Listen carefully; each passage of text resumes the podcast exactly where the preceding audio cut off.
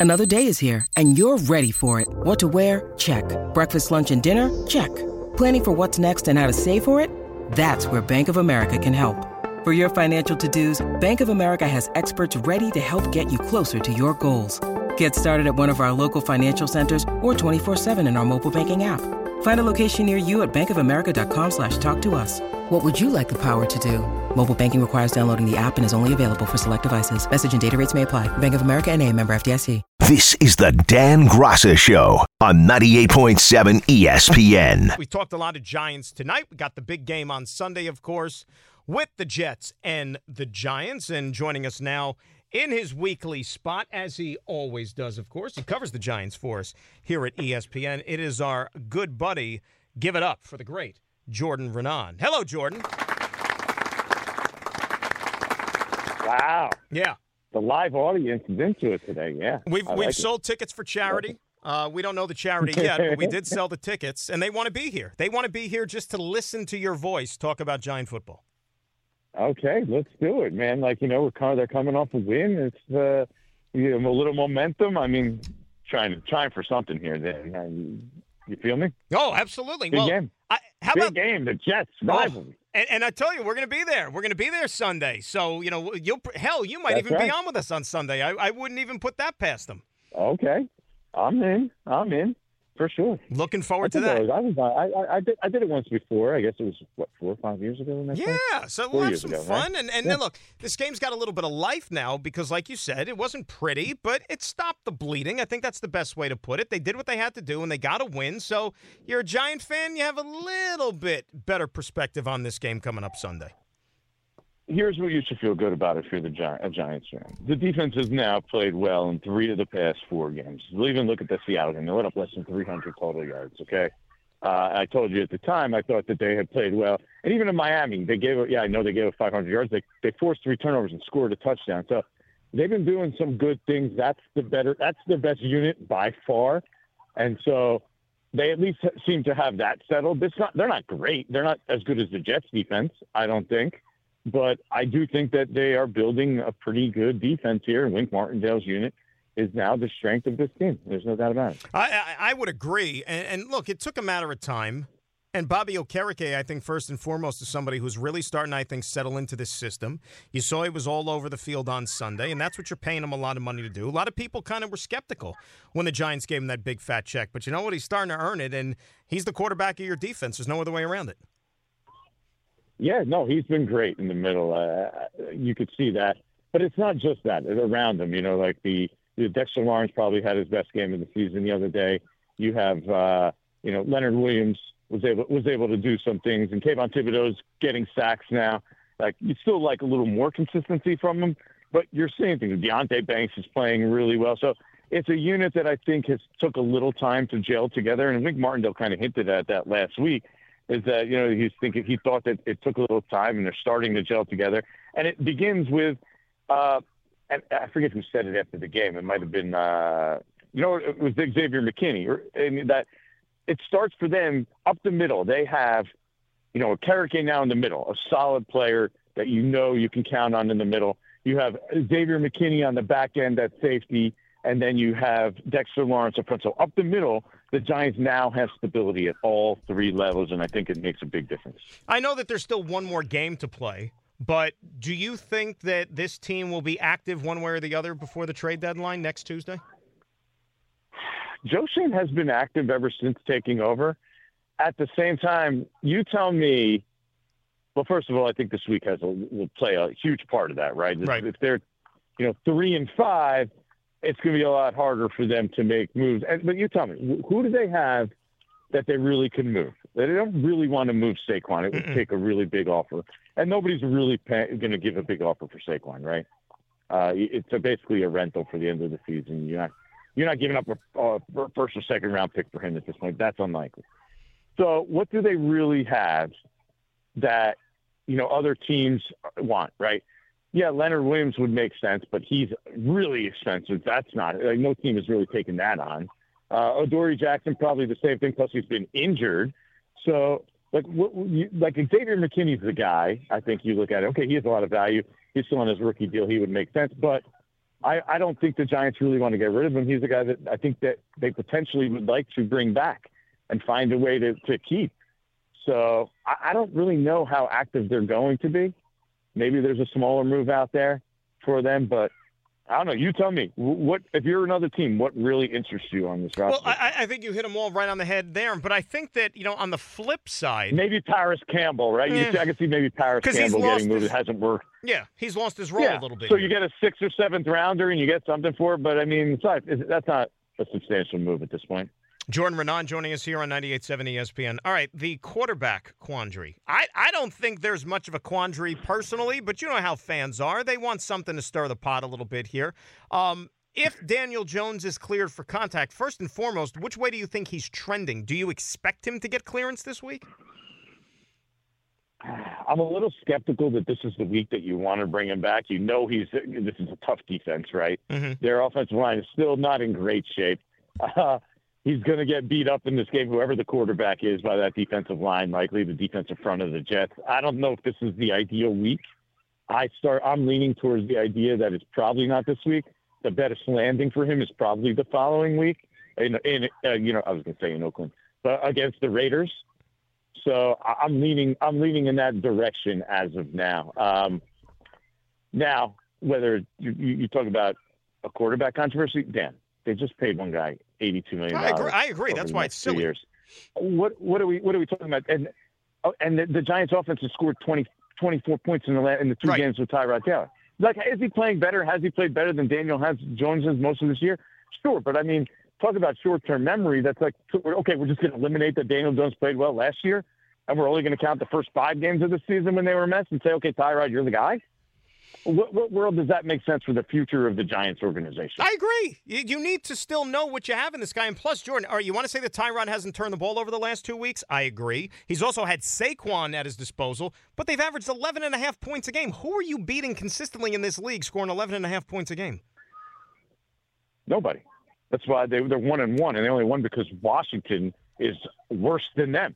I mean, the Giants, in every way possible, tried to give that game away, right? I mean, I know they won and they ultimately, you know, made just enough plays. But even the last play, I watched it again. God, Sam Howell, like that should have been a completion. At worst, you get a first down there. Like, uh, you know, they needed everything to go in their favor to still win that game. So, I mean, it doesn't make any sense. They, they have, unless look, it would make sense if you say, okay, we think this team could make a run. We need to put the guy who's playing the best out there right now. Does anybody believe that, Dan? No. No. Does anyone believe that this team is making a run? You need to play the guy that's playing the best at this singular moment. Fans that are short-sighted look at it that way because they look at it as, "Hey, we need to still try to win every game and make a playoff run." It's it, it, it those are remote possibilities right now. Remote. You still well, have yeah, to have a we, big picture what focus. We, what are we talking about? Yeah, we're talking about building something here long term. And if anything, it's with Daniel Jones, and it's not with Tyrod Taylor. I don't know if it's with Daniel Jones. I have my doubts, like everybody else, a little bit about whether he's the, you know, when you're trying to build a Super Bowl winner, that he's that guy. Uh, even though I think he is a, a quality quarterback in this league, but uh, yeah, Tyrod Taylor's not it. He's 30 plus years old. I think he's a great backup, and this is why they signed him, right? This is exactly why he's on the roster. This is exactly what kept, you know, this is exactly the move that would have had Joe Judge still coaching this team. What right? they... He got fired because they didn't have the Tyrod Taylor. No, you're absolutely right. Uh, what are they going to do as far as fielding punts this week? I know Gray is now on injured reserve. uh, it was basically like an open contest there, whether it was, you know, Shepard who couldn't field punts, and then they put him on the bench, and then Darius Slayton they told to go back there. Hey, don't even return it. Just make sure you catch it, and then that's fine. What's the plan this week? I mean, they signed Gunnar Olszewski for the, the former Patriot guy. I think he has a chance to play. Uh, Jashaun Corbin is a guy who caught punts a bunch. But do they really want? It's just such a. I mean, even even the current options. I'm like, okay, well, you know, Jashaun Corbin caught punts in uh, you know training camp the last two years, but I mean, the guy has never returned to punt in the NFL. It was like, like, and then Gunnar. Uh, I don't even know how to pronounce his name. I'm, I'm not even going to go there at this point. Olszewski. Okay. Uh, I'll, I'll, have to talk to him this week to get an official uh, pronunciation, but that, that sounds right to me. Uh, Olszewski, uh, I mean, he had a fumbling problem in Pittsburgh, so uh, it's it's it's not great at this point. To me, the thing that sticks out is I just don't understand what the Giants were thinking coming into the season, and just the where was the plan? Like, what was the plan? What was the logical plan? They were trying to make a guy, an Eric Gray, a rookie, Mhm. who, by the way, didn't have great success doing it in college. Right? They were trying to make it work. He, you could see every day in training camp, he just wasn't comfortable catching punts. Of course, it was going to fail eventually. Like, we would joke about it like we knew it was only a matter of time before you know these these muff punts happened. Fortunately for him, the muff punt that they lost didn't happen for him. They recovered all three of his. Lucky. Sterling Shepard was the victim. Yeah, and that's that's Saquon Barkley said. That's not even Shep's position. I'm not blaming Sterling Shepard. I would have, you know, Jordan, I would have loved to have been a fly on the wall or heard that conversation between Daboll and Sterling Shepard on the bench after he fumbled. Because, like, Daboll walked over just matter of factly, sat down next to him, and they had, like, basically just the most normal conversation. And he was probably like, you know, I can't put you back out there, right? If you're going to fumble the ball, I can't put you back out there. So you're going to have to sit and you can't play the rest of the game. And then he just got up and walked back to the sideline. It was just like- So let me tell you, well, I, I when I was covering the Eagles back in the day, I think it was actually the season opener, and the Eagles something happened to their punt return, and they put Greg Lewis back Oh, I remember him, And Greg. Lewis is actually he's actually the receiver coach. You see him these days on of the Chiefs. And Greg Lewis got put back there. He had never returned punts in practice or anything. Andy Reid was the coach at the time. And guess what happened? Greg Lewis fumbled at like the five yard line. The ball squirted into the end zone. The Packers recovered. It was the only score of the game, and the Eagles lost. And like that, that that's like reminds me of like the giant the Giants' plan for his punt return this year. Like that that's that that exact situation is is what uh you know I think of when I think of Eric Gray and having trying to force him like shoehorn him to being a returner. If you go look, he lost the return job at Oklahoma because I believe he fumbled against Oklahoma State. that you can't do that, especially in a rivalry game. Well, well, that's why he wasn't doing it anymore. I'm pretty sure he didn't expect to do it in the NFL all of a sudden.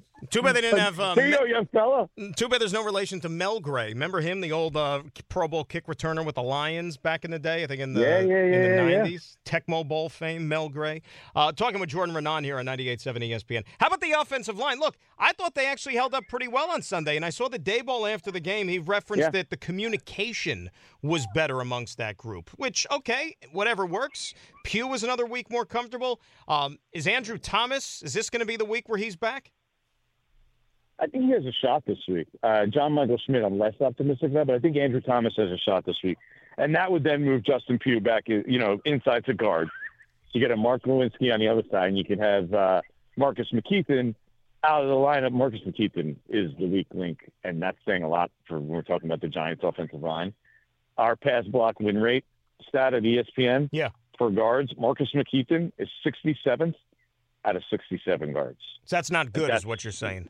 Yes, yes. And people are like, "Oh, McKethan's been good," and I'm like, "Yeah, that's where we're at with this with this offensive line." When we're like, Marcus McKethan's been okay.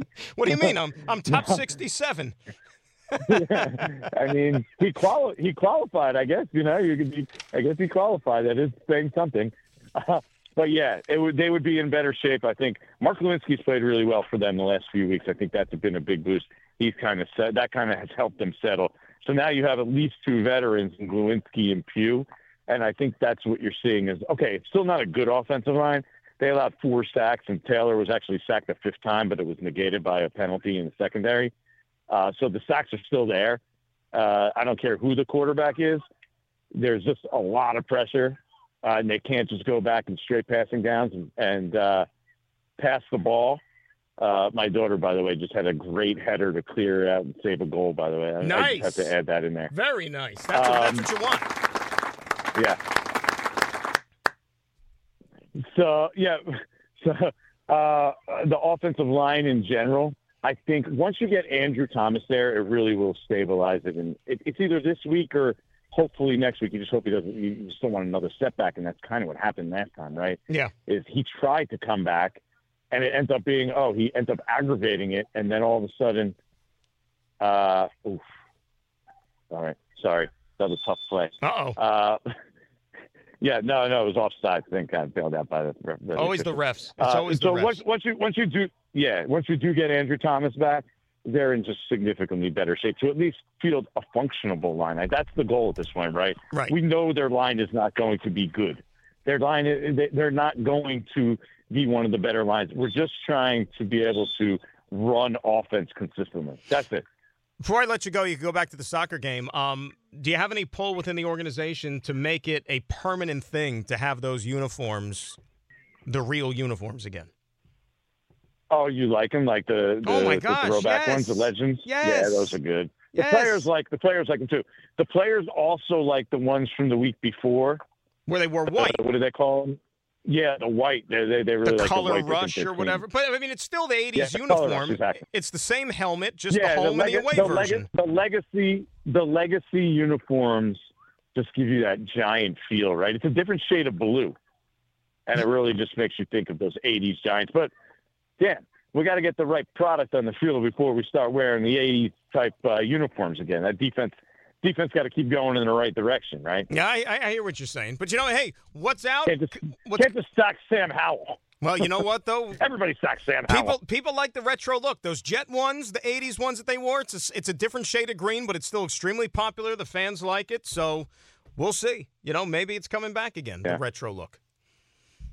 Yeah, I mean, it's definitely a big hit. It's been a big hit with fans over the past couple of years. I know everyone I talked to pretty much loves it, and the players actually like it too. This week, by the way, I don't know if you saw this. The Seahawks are wearing the '80s Seahawks uniforms this week, and the Tennessee Titans Steve are wearing Largent. yeah, the Steve Largents and and Geno Kurt Smith today. Warner. Geno Kurt Warner. Kurt Warner with a C from Penn State. Geno Smith was doing a press Right. conference wearing the same hat that Chuck Knox used to wear back in the day, like the so like right out of the '80s font and everything. It was fantastic. And the Tennessee Titans are wearing Houston Oilers uniforms this week. How about that? This is like reliving your childhood, Oh. man. Jordan, it's it's it's it's it's like I woke up in a dream. It's fantastic. You want to you want to go play Tecmo Bowl? Let's do it. You Sunday. We'll we'll do it Sunday. Super Tecmo is my game. Yeah, super because it had all the Tecmo teams. It had all it. the teams. Yeah, exactly. It wasn't like Bo Jackson could just run and like the guys just bounce off his back. Yeah, that didn't. That that that that, that was a little fugazi. yeah, can't do that. Jordan, great stuff, buddy. I'll see you Sunday. Thanks for a couple as always. All right, Dan. Good, have a good one. All right, buddy. There's Jordan Raanan. Great job covering the Giants for us here at ESPN. Yeah, I, I mean, I, I'm a sucker for those uniforms. Any of those threads that these teams are trotting out there, I think they are far superior to what they currently have, and I can't advocate it anymore. 800 919 3776. That is the telephone number. We'll do some NBA with Brian Geltzeiler in about 10 minutes or so. More of your phone calls and an update here on Game 7 of the baseball as well. Graca Show for another hour on 98.7 ESPN. This podcast is proud to be supported by Jets Pizza, the number one pick in Detroit style pizza. Why? It's simple. Jets is better. With the thickest, crispiest, cheesiest Detroit style pizza in the country, there's no competition. Right now, get $5 off any eight corner pizza with code 8SAVE. That's the number eight, S A V E. Go to jetspizza.com to learn more and find a location near you. Again, try Jet's signature eight corner pizza and get $5 off with code 8SAVE. That's the number eight, S A V E. Jet's Pizza. Better because it has to be. We all know breakfast is an important part of your day, but sometimes when you're traveling for business, you end up staying at a hotel that doesn't offer any. You know what happens? You grab a cup of coffee and skip the meal entirely. We've all been there. But if you book a room at La Quinta by Wyndham, you can enjoy their free bright side breakfast featuring delicious baked goods, fruit, eggs, yogurt, and waffles. And really, who doesn't want to start their day with a fresh hot waffle? Tonight, La Quinta, tomorrow, you shine. Book direct at lq.com. This is the Dan Graca Show on 98.7 ESPN. Now, which game is this? This was Tecmo Bowl? I gotta be honest. Now, granted, I was a hell of a lot younger at the time. It was an earlier version of me. I don't know why I would stick with the game if that was the music. There were a lot of times, though, that I played video games that I would actually turn the sound down and just play the game. Because I would play like mostly like sports games, and so you don't really like need to hear the sound. So you turn the sound down, and I would probably have like the radio on or music on or, or something, but it wouldn't be like the video game corny sound like that. Boy, that is right out of Nintendo, man. right out of Nintendo. 800 919 3776. That is the telephone number. Dan Graca's show. We'll talk to Brian Geltzeiler. Talk some NBA coming up in about 10 minutes or so. What we said earlier about the Diamondbacks in the Phillies game, right? Game number seven tonight. We said if you're Arizona, you want to strike early, try to get the crowd out of the game a little bit. Well, they struck early. It wasn't the prettiest of runs, but they still manufactured one. More importantly, Christian Walker grounding into a fielder's choice, scoring Corbin Carroll. So the Snakes with a 1 0 lead. Here we are in the bottom of the first inning. That's all you can ask for. So we'll see how this one plays itself out. I don't think Philadelphia is going away quietly. Look, I'm, I'm not going to I'm not going to sit here and kid you unless you are a diehard baseball fan or a diehard sports fan, right? You, you, like the big events, you think it's part of your DNA as a sports fan that, hey, the World Series is on, I got to pay attention to it. A Diamondbacks Rangers World Series to a national audience of casual fans is going to be a very, very tough sell. And that's why I said to you, you know what? You know the sport and Fox and all them, MLB, they are rooting like hell for the Phillies tonight. If they can influence this game in some way, shape, or form, they are going to have it go the way of the Phillies. Just to add a little bit of, you know, some stature into this fall classic. Diamondbacks are a good story, but most people in America could care less. You know, and if you're the Texas Rangers right now and Adolis Garcia is, is swinging a bat like nobody's business, most people wouldn't know Adolis Garcia if, if he fell on him. And that's the truth. You know, Fox is going to sit there and try to sell Bruce Bochy more than anything else. He's going to become the face of the Texas Rangers, and Bruce Bochy is a guy who doesn't exactly enjoy doing all the interviews and doesn't exactly, you know, have the gift of gab, and he's not somebody who is, you know, blessed with a, um, you know, this great personality or anything. He's a great guy, great manager, but he's just he's not that guy, you know. But that's where we are right now. And by the way, Adolis Garcia, I tweeted this out last night after the game. Think about this. You talk about missteps by a single organization. Following the 2019 baseball season, so going into 2020, before the world shut down, do you realize the St. Louis Cardinals made two trades that winter, among the others that they made, but two in particular? In one offseason, they traded away Randy Arozarena to the Tampa Bay Rays. They also parted ways with Adolis Garcia and traded him to Texas for cash considerations. Literally got nothing in exchange. Think about that for a second. Randy Arozarena, Adolis Garcia have since gone on to be named ALCS MVPs and pretty good baseball players. And the Cardinals essentially gave them away for nothing. I can only imagine what sports talk radio in St. Louis is like today with fans probably trying to destroy John Mozeliak and the rest of that Cardinals front office, who, by the way, are coming off of a last place season this year. So think about that. You have a horrible year, and then what do you do for an encore? You have another one of the guys that you gave up on and, and, and got nothing in return go out there and be a star and help a team get to the World Series. Incredible. Incredible. 800 919 3776. So we'll keep you posted here on this game as it gets going. Chris and Bethpage up next here on 98.7. Christopher, how are you?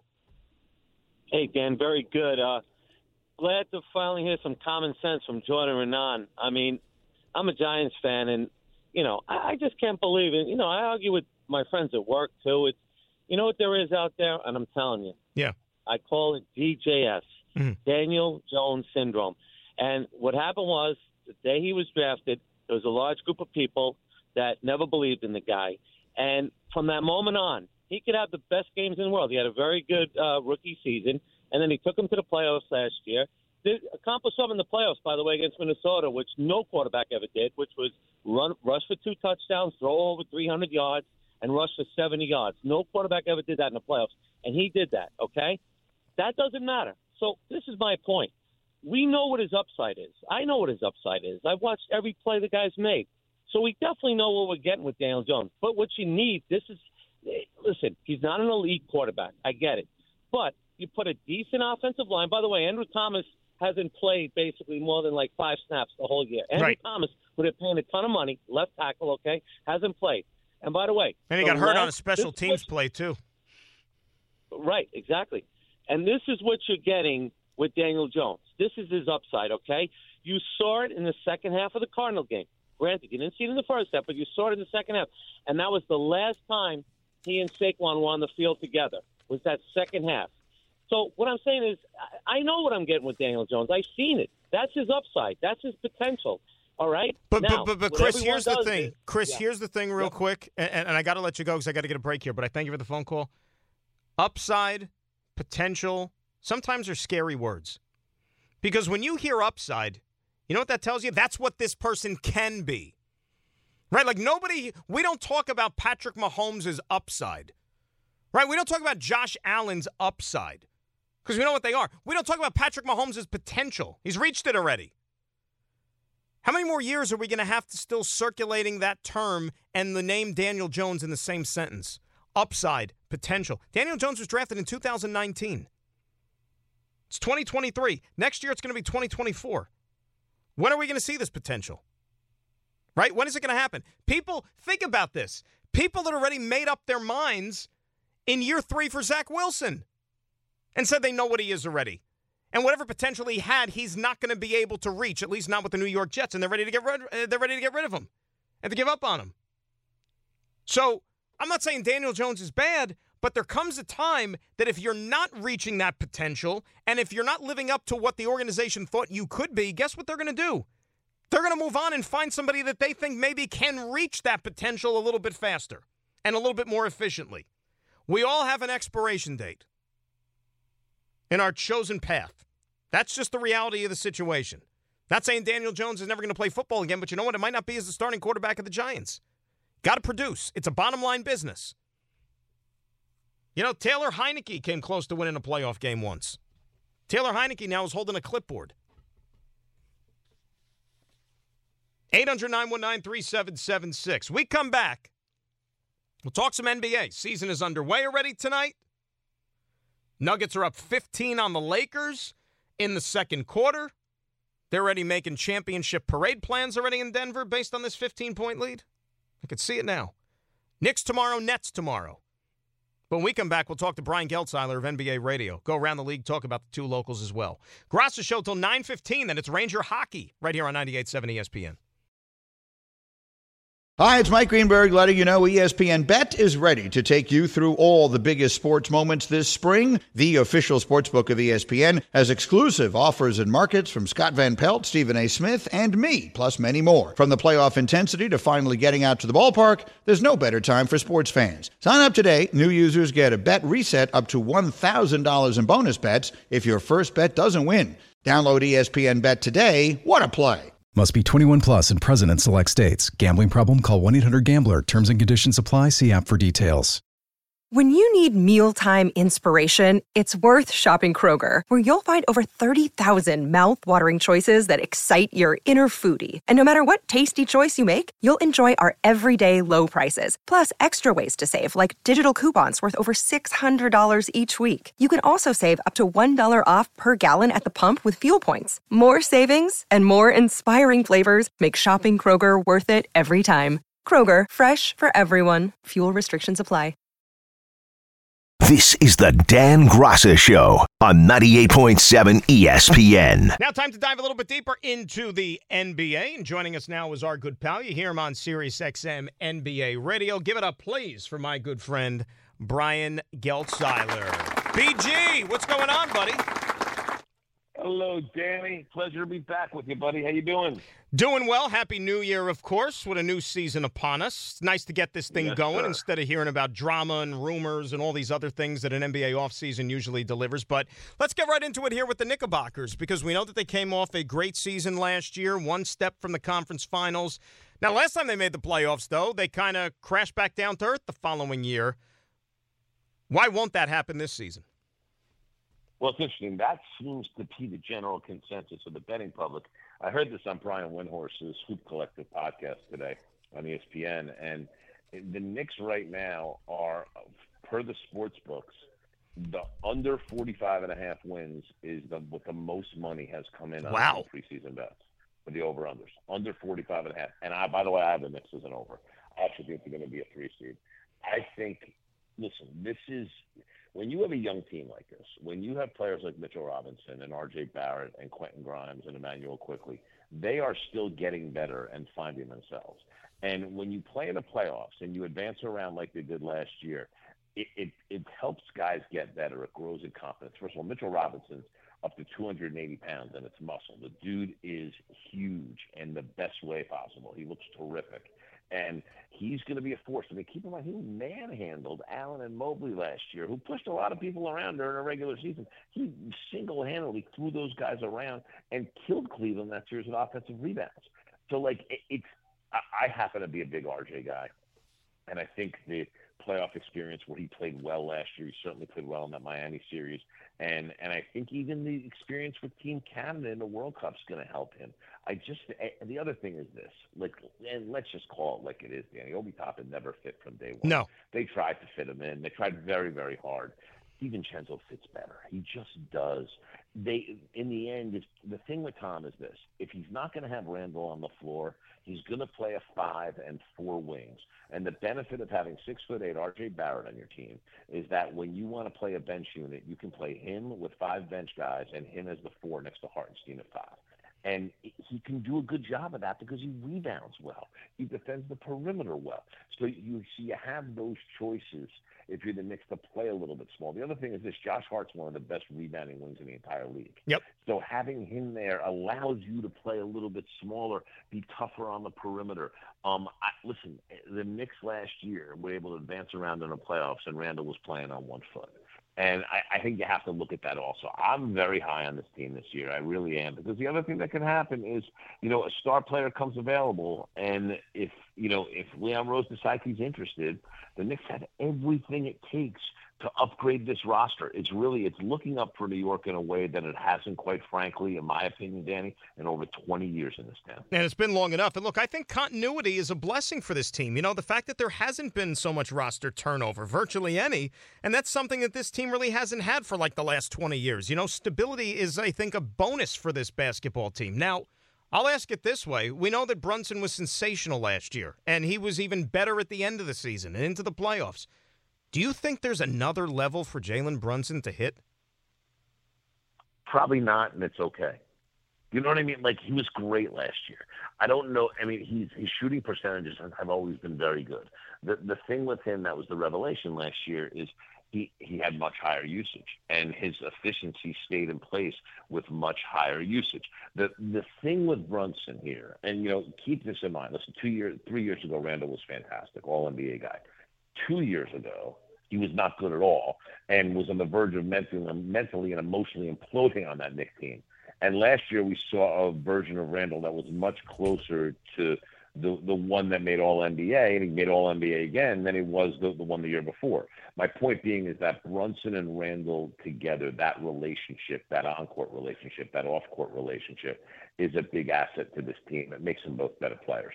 And, and so I think when you look at Brunson, the chemistry there and the synergy p- between him and Randle, eh, I think that helps a ton. I think for the Knicks, where the upgrades and the improvements are going to come, more than that, I think they're going to get what they're going to get out of Brunson or Randle, what they've gotten in the past, is the younger guys, Barrett, Grimes, Robinson, even Quickley.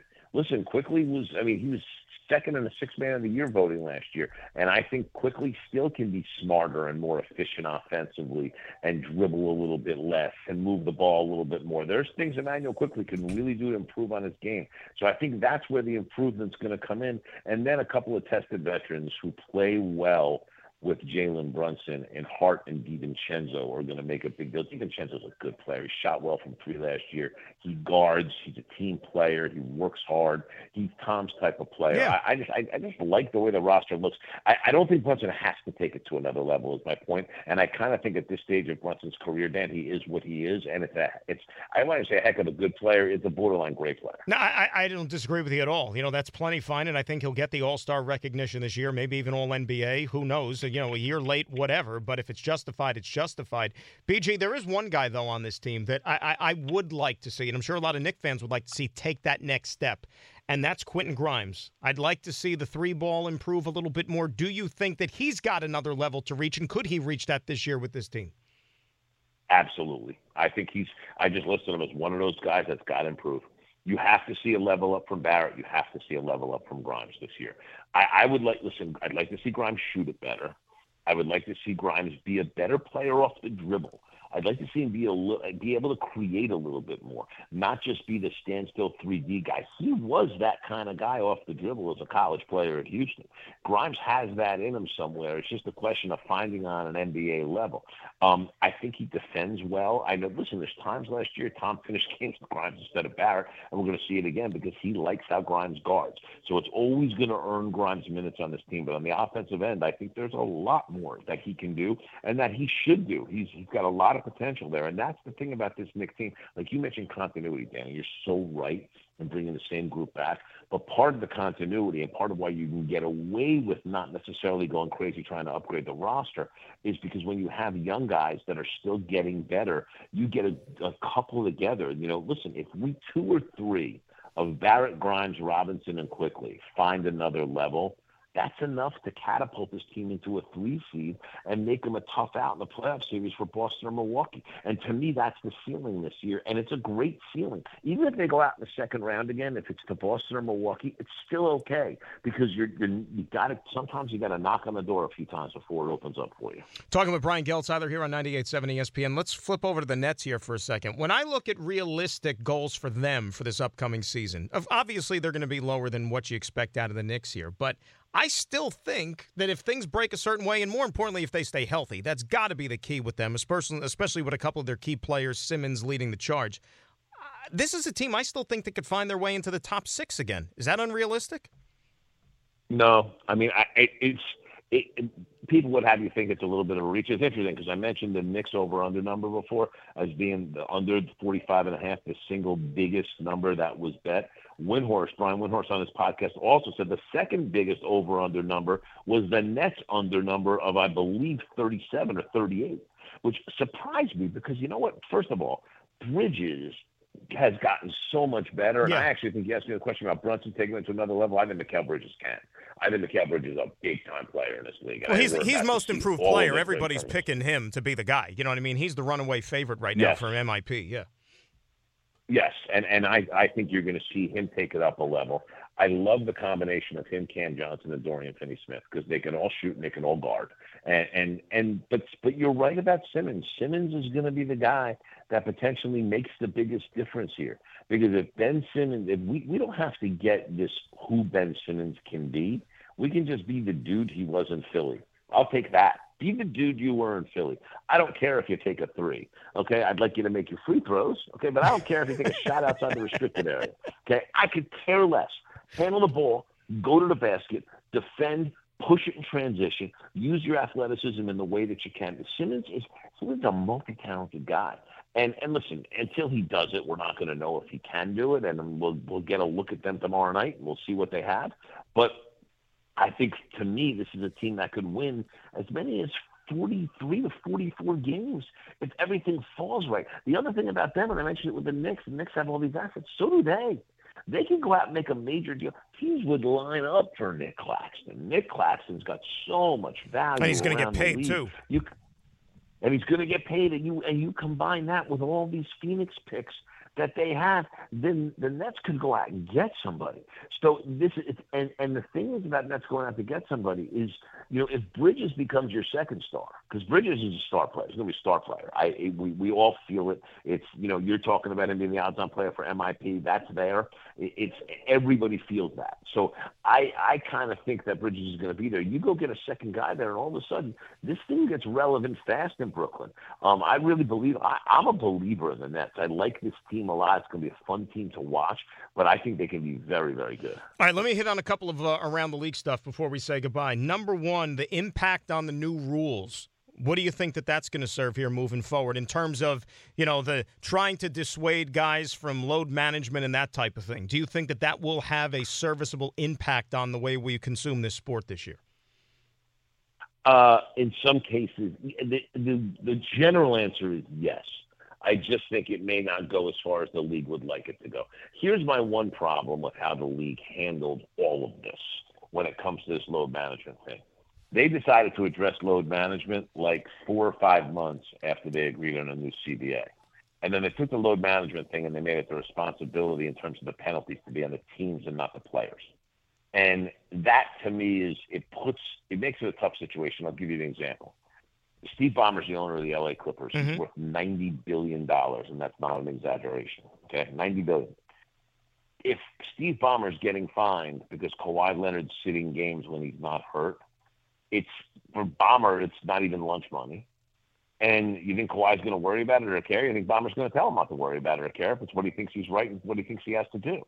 So, like, my point is, is that some of these teams with the owners that have deeper pockets are at a significant advantage if the owner is willing to eat the fine for the player. Where other teams that may not be willing to eat the fine, listen, look at Boston.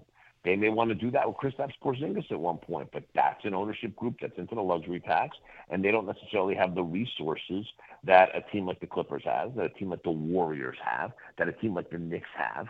And so for them, they're going to maybe watch the pennies a little bit more when it comes to have to paying load management fees to the league because guys are doing this. So I think putting it on the teams created an imperfection. I think you had to have the players take some ownership with it if it's going to truly be as effective as they want to be. Will it help? It certainly will help. Will it solve everything? There's no way it solves everything. What do you think happens to Phoenix this year? No point guard, no depth. You know, Durant's always hurt every time the wind blows. Do you think the Suns are more boom or bust this year?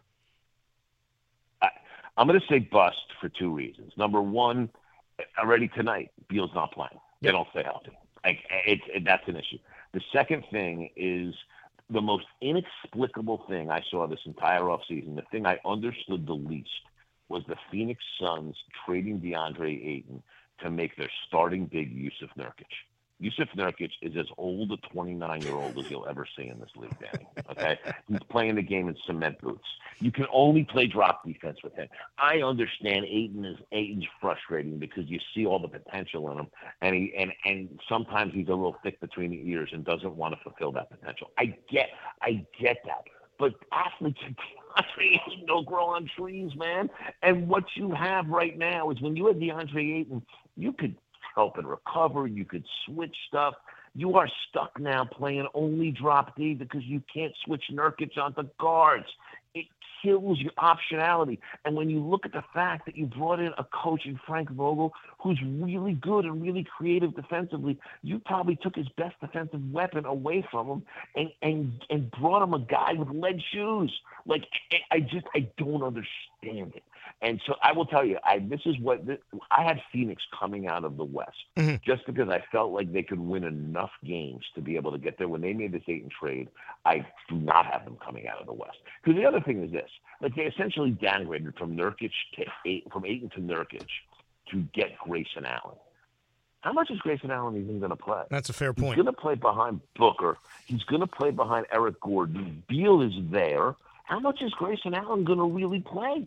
I don't know. And the other thing is this: they went and got a couple of guys in Kata Bates Diop, who shot 39% from three last year, and Yuta Watanabe, who shot 44% from three for the Nets last year. And both of those guys can defend. You don't need Grayson Allen. What are you doing? Like they had such a good off season with with the minimum contract guys. They did a great job filling out the roster. Eric Gordon was such a bargain for them and such a great pickup. And now you go ahead and you make this deal. And and it's the crazy part is they just traded the kind of guy that the team needs more than anything. It's so disappointing in Phoenix. All right, well, I'll leave you on this one. Give me a team that maybe some folks are sleeping on that you think are going to be better than advertised. To me, I, I- I'll say Oklahoma City just because I want to see Chet Holmgren with SGA. They got into the play-in tournament last year, which was great, but BG, think about all those assets they have and all those picks that if they want to be aggressive and improve this team, they could do it during the season. I wouldn't sleep on OKC.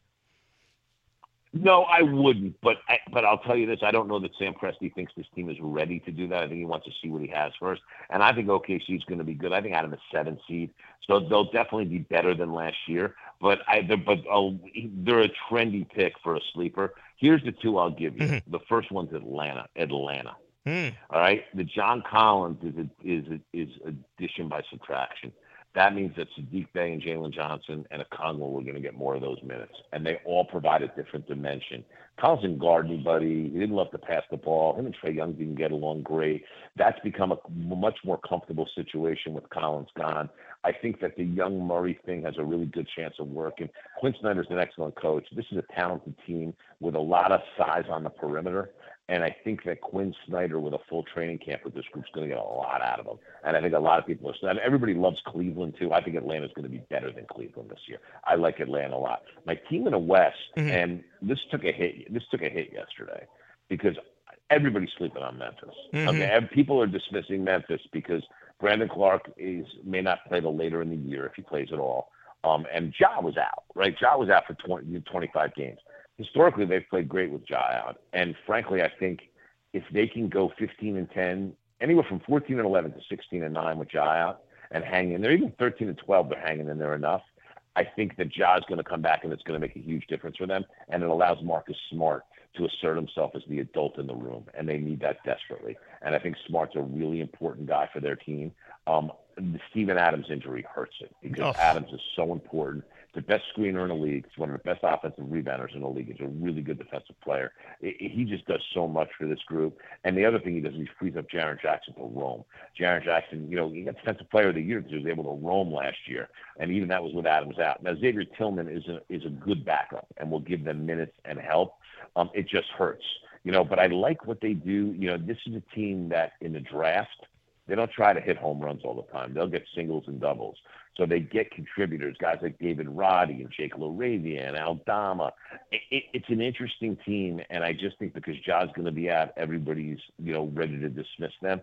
I'm not ready to dismiss them. Desmond Bane's a heck of a good player. They have found a way to play in the past without Ja Morant. Tyus Jones was a big reason for that. But Marcus Smart can be a big reason why they play well without Ja Morant too. So Memphis is my team in the West that I think everybody's sleeping on a little bit. Should be a lot of fun. Can't wait to see this thing get underway here. BG, always appreciate a couple of minutes. Enjoy the season, pal. I know we're going to do it again real soon, but thanks for a couple. Whenever you want to. Always happy to do it, Danny. Take care and feel good, buddy. Thanks, buddy. You too. There's Brian Geltzeiler of NBA Radio. Outstanding stuff when it comes to the NBA. And look, that's interesting, right? I mean, those couple of teams that he mentioned there. Look, we know who the heavyweights are, we know who the favorites are. But the great thing about the way this sport has gone the last couple of years is that teams can change their stripes like that in the midst of a season. What I mean by that is blockbuster trades happen during the NBA and before the trade deadline, right? That maybe we don't expect. Or maybe a guy wakes up one morning and decides, you know what, I don't want to play here anymore. And then all of a sudden, he becomes a movable asset. So it's just, you never know what to expect. But in this town, as I said to Brian, I think if the Nets could stay healthy, and when I say Nets, I'm talking about Ben Simmons more than anybody else. If he could stay healthy and all the returns are good so far, this team could find itself back there in the top six. And I think that would be an accomplishment, given all the circus that was in Brooklyn for the last couple of years. That's number one. With the Knicks, I'm looking at the Eastern Conference. I see Boston, I see Milwaukee as the only two teams that are on a different level from them. BG said they could be a three. Top four, absolutely, to me, is the goal. Home court advantage in the first round. You win a round, and then you take your chances in round number two based upon what your matchup is. But it should be a fun basketball season. Not as dramatic a basketball season in this town as what we've experienced maybe over the last few years. Now, remember, we're going until 9.15 tonight. Then we're going to hand it off to Donnie, who's got Ranger pregame. Then it's Kenny and Dave on the call for Rangers Flames. We're closing it out with you on the phones. 800-919-3776. Dan Graca's show, 98.7 ESPN. This is the Dan Graca Show on 98.7 ESPN. About another 10 more minutes, then we're going to hand things off to Don. He's got pregame for you Rangers and the Flames. Snow on the ground in Alberta. How about that? Little snow, but not snow in here, of course. And Kenny and Dave are going to have the call once he is through. Big one for the Blue Shirts, continuing on their West Coast swing out there in Calgary. We're all over a bunch of things tonight on the show. A little football, a little baseball, a little hoops. Great time of year where all these sports come together. So we appreciate that. At Dan Graca is where you can get me on Twitter, by the way, as well. At Dan Graca, G R A C A. Let's see. 1 1 is our score in the game seven of the NLCS. D backs and the Phils. They are in the top of the fourth inning.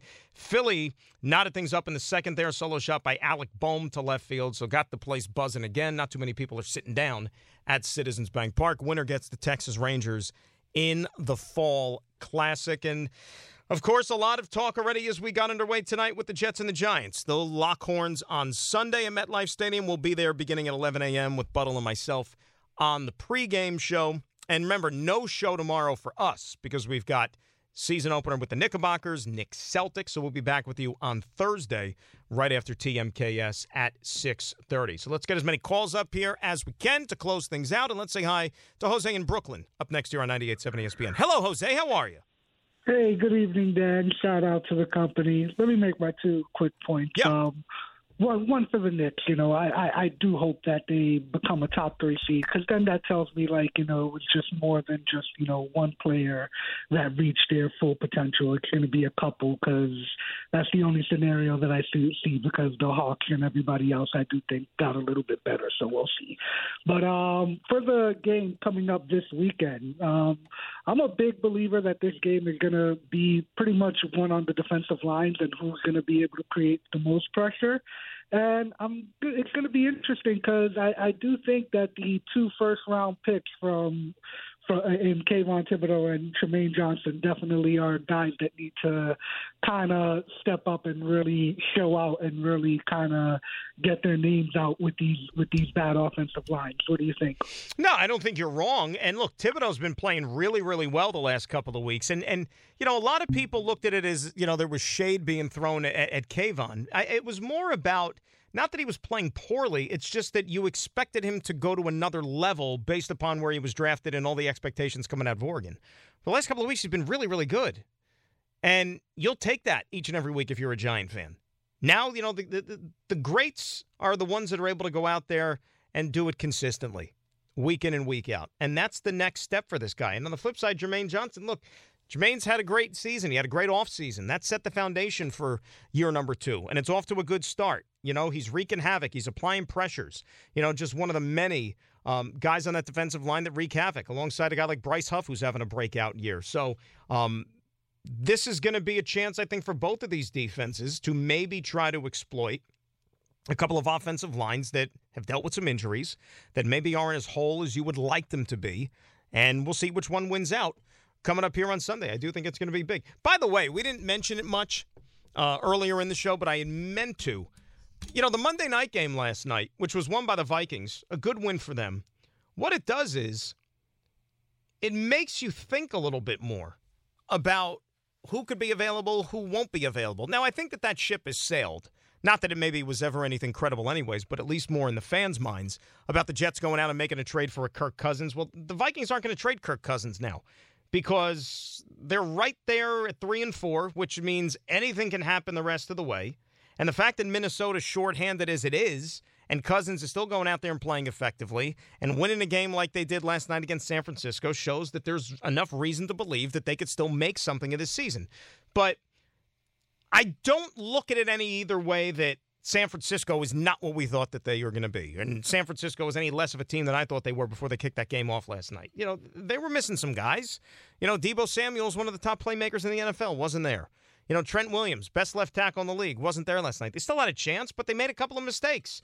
You know, Purdy made a couple of throws that he would like to have back, and it cost them. Defensively, they didn't play as well as you normally see them play. And give Cousins in Minnesota credit. Think about that. Cousins went out there last night, picked that Niners defense apart without the services of Jefferson, right?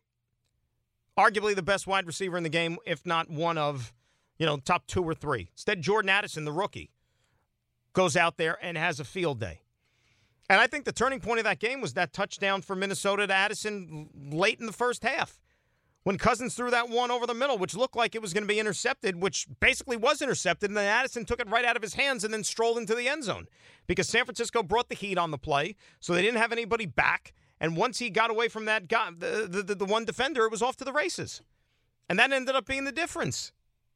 You know, the kicking game was a little shoddy for both sides, which was a little surprising considering you're playing indoors. You're not having to deal with any elements or or that sort of thing.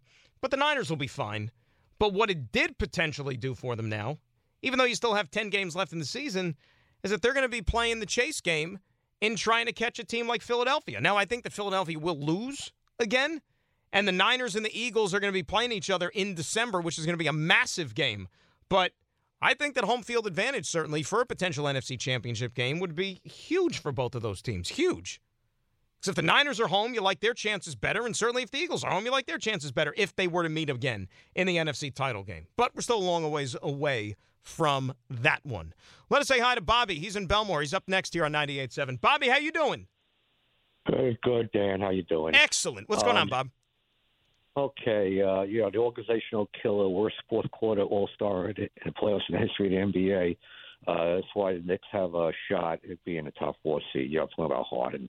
Now, uh, let me get to uh, the Yankees quickly before I get to the Jets. Uh, it's unbelievable. I mean, I didn't want to Dan. They gave, you could have gone to Eovaldi, playoff Eovaldi for 130 million dollars less, and they could have gone to left fielder with that. And it's just incredible that you know, Rodón with his previous history injury. I didn't want the guy. His, his injury history was as long as his arm. Mm-hmm. So, you know, I didn't understand. Plus, Bochy was available. I wanted him. And, you know, instead of this, uh, you know, this, um, excuse me, this puppet manager they have who made three terrible bullpen moves in that Astro series last year. Uh, you know, I didn't understand, you know, but Cashman wants total control. And we know, so that's what it is with that. Now, let me get to Well, the that's the thing. And a guy like Bochy would never, ever take a job here if he knows he has to answer No, to somebody never. like Cashman. He's going to do his own no, thing. never. Right, and you know, but the, the the lifetime general manager is you know too egotistic to do that. Anyway, let me get to the Jets quickly. I know you have other calls. Um, I it's only going to be fitting, uh, Dan, that I could see this happening. You know, they played New England the last game of the year, and I could see them going for a playoff spot. And this guy Belichick, I just hope it just you know doesn't play. I hope they have a clinch before that, but you know, I, I could see it happening. I think could knock them out of the playoffs. I mean, what do you think about that? It's only destiny, you know, the way Belichick. Bobby, I'll and- tell you this. Jets- I'll tell you this, and, and I'll say this for probably every Jet fan and, and even the guys in that locker room. I think that most of them would sign up right now, okay, to have that game week 18 or, yeah, right, week 18 in Foxborough to where if you win the game, you're going to the playoffs. They would all take that chance right now, given everything that transpired four plays into the season right? At that moment, when Aaron Rodgers is sitting there getting helped off the field, and you get word a little bit later that it's an Achilles and that his season is over, you wouldn't have signed for a scenario to meet up with the Patriots for all the marbles in that final game of the season? Of course you would. Of course you would. By the way, celebrate the return of Knicks basketball with Bart and Hahn live from T Squared Social on East 42nd Street tomorrow, October 25th. Before the Knicks tip off their season against Boston, the guys are going to be broadcasting live from noon to 3 with Knicks themed merch giveaways and special guest appearances by Latrell Sprewell, Willie Colon, Monica McNutt, and Chuck D. It's brought to you by T Squared Social at 7 East 42nd Street in Manhattan. So, Knicks opener tomorrow. We'll have it all for you beginning at 6:30 against the Boston Celtics, which means no show for us tomorrow, but we're going to be back on Thursday right after TMKS to get you set here for a weekend of football and some other goodies as well. We'll know what the World Series is going to be by the time we reconvene then also. This is the Dan Graca Show on 98.7 ESPN.